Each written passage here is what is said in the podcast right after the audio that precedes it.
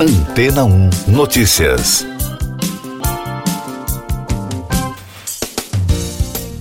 Bom dia. Um dos assuntos mais discutidos nas redes sociais da China chamou a atenção de quem acompanha os Trend Topics de pesquisas no Google.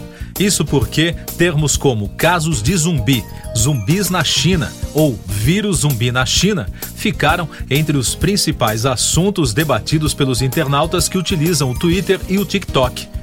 As conversas revelam uma certa preocupação com a disseminação de um suposto vírus zumbi no país e questionaram se seria possível acreditar que tal surto havia realmente começado silenciosamente no país.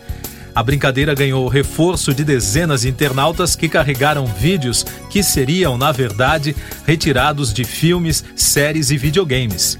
O assunto disparou teorias e declarações preocupantes, enquanto outras pessoas consideraram a situação como uma grande piada e, com bom humor, sugeriram que um país tão especializado na construção de muros, uma referência à muralha da China, deveria começar a construir um novo muro chamado Grande Muro de Arame Farpado para impedir, no caso, a saída dos seres.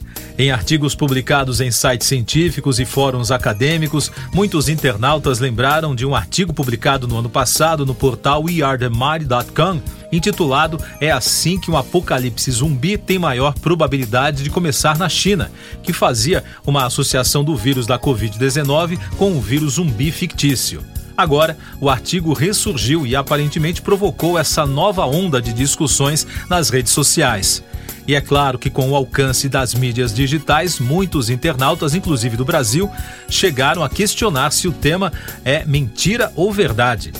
Em março do ano passado, um estudo publicado no Scientific Reports deu mais asas à imaginação de algumas pessoas ao revelar que algumas células do cérebro humano continuam vivas após a morte. A publicação da pesquisa científica abriu uma nova série de debates entre os fãs que esperam pela chance de vivenciarem um apocalipse zumbi e os que levam o tema muito a sério e temem que os cientistas um dia encontrarão uma forma de trazer os mortos de volta à vida.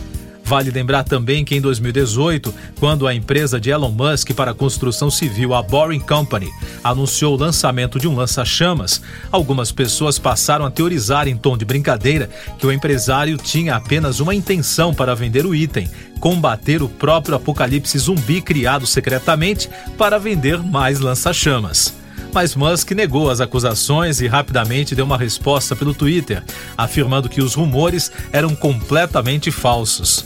O tema dos zumbis sempre esteve presente no imaginário popular coletivo e já foi explorado por escritores e até alunos, como os da Universidade de Cornell, nos Estados Unidos, que utilizaram em 2015 um modelo de epidemia para prever a melhor resposta contra uma infestação de mortos-vivos além de outro estudo feito por alunos de física da Universidade de Leicester, no Reino Unido, que chegou a uma estimativa de que no caso de um apocalipse do gênero, a humanidade teria menos de 300 sobreviventes em 100 dias do mundo da ficção do imaginário popular para os destaques das agências no podcast Antena 1 Notícias.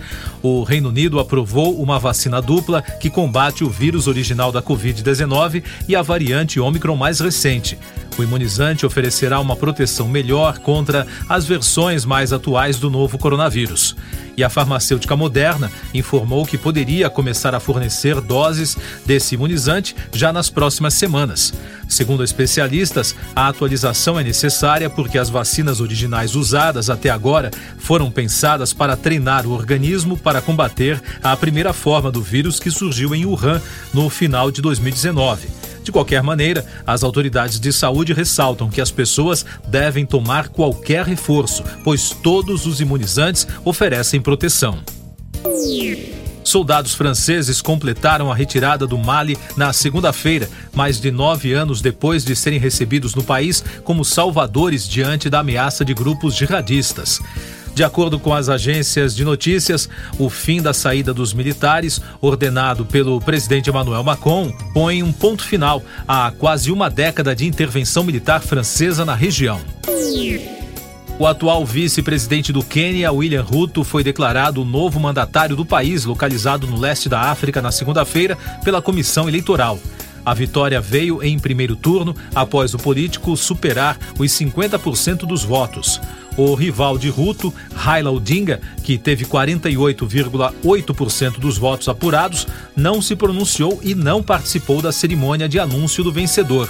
De acordo com a imprensa local, em números totais, foram pouco mais de 7 milhões 180 mil votos para o vencedor. A ativista paquistanesa Malala Yousafzai se pronunciou sobre o primeiro ano do governo talibã no Afeganistão, completado na segunda-feira.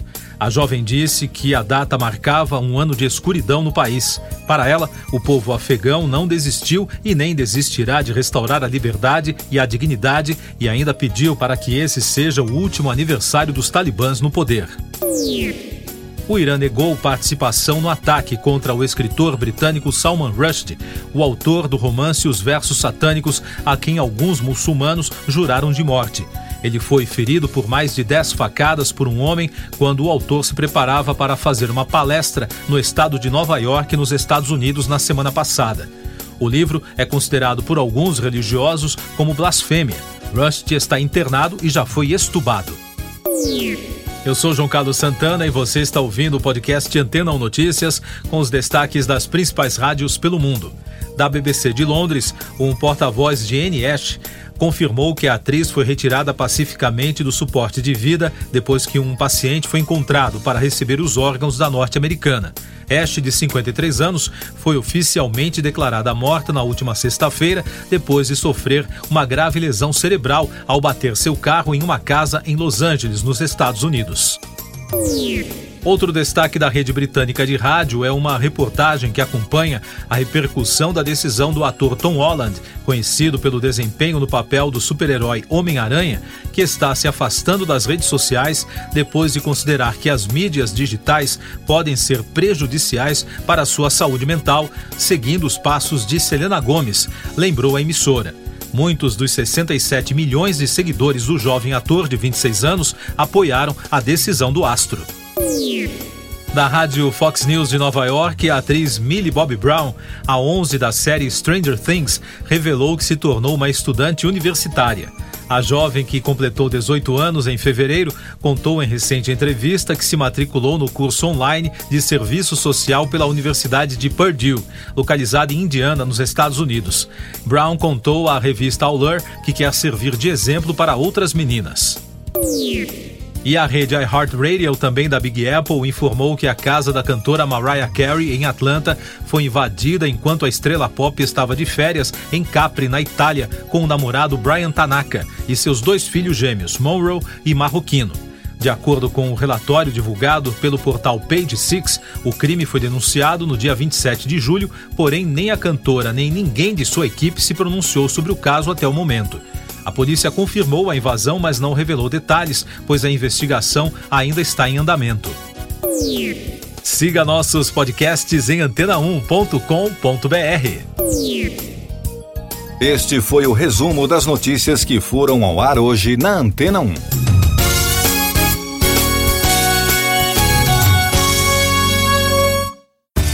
Depois de tanto conteúdo legal, que tal se hidratar com água rocha branca?